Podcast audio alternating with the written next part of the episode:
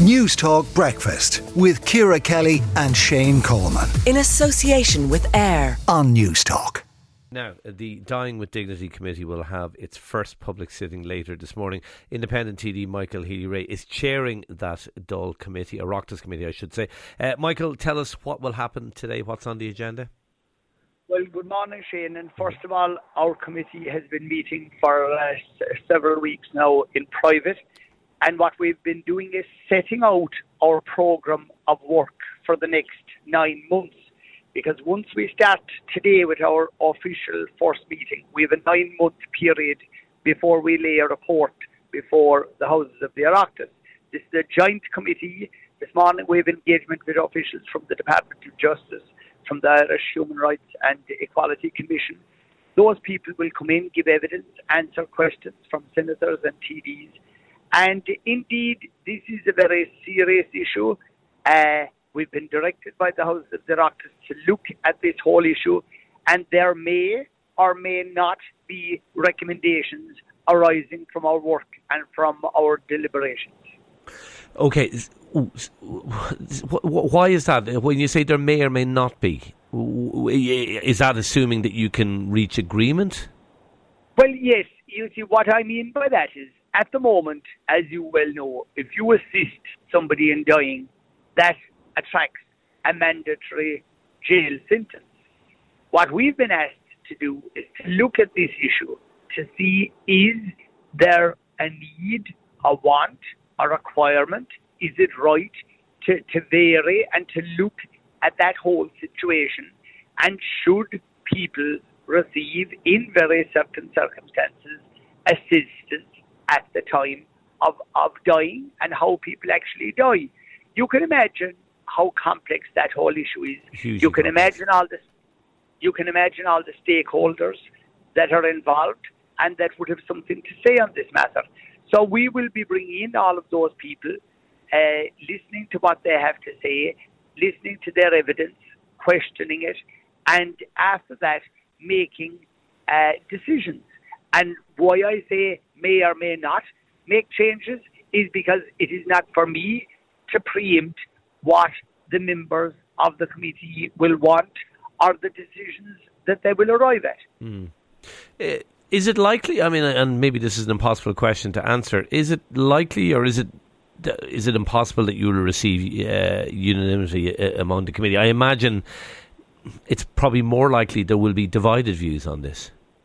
Well, of course there would be, because one thing that I would say about all of the members, be they senators or TDs, they're extremely dedicated, extremely committed to the job of work at hand, but they are of uh, varying and different positions and different outlooks on this whole issue. Uh, to be perfectly honest with you, what this is like, Shane, this is like going back to, for instance, when the whole issue of abortion was being discussed. You had people that were on one side, people on another side, and people who might have been in the middle.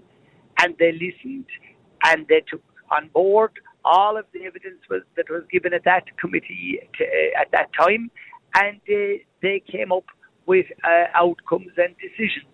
The same thing is being asked of our committee, and it is up to us to take on this very serious job of work and and do it in a proper and considered an intelligent fashion. A, a, very important job of work. Can you provide reassurance? There are some of us who worry, not specifically about this issue, but about this issue and other issues, that there is a kind of a trend of late in politics to go with the crowd, to to go with uh, public opinion and where public opinion lies on things, to be seen to be right on, to be woke on various issues.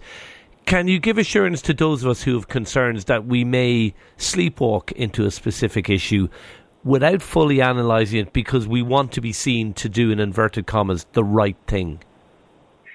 That is a very good question, and I'll answer it in this way.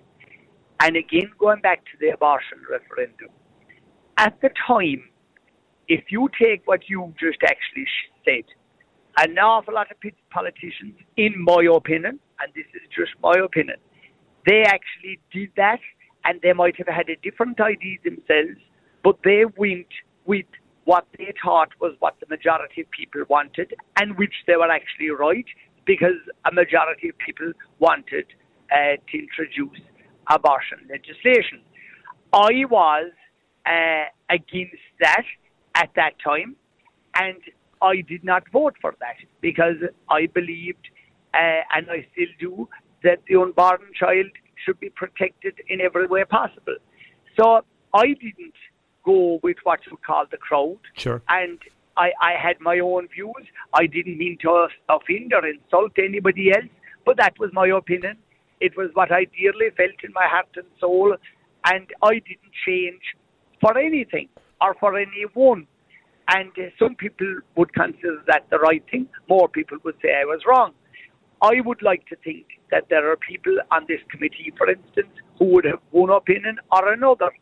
And it is up to us to, to look at everything and come up with the best uh, decision at the end of that.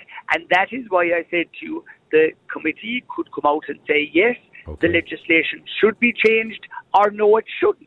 Right, Michael uh, Michael Healy-Rae, independent TD, chair of that committee. We wish you well uh, with your important work uh, over the coming months, and thank you for talking to News Talk Breakfast. News Talk Breakfast with Ciara Kelly and Shane Coleman. In association with AIR. Weekday mornings at 7 on News Talk.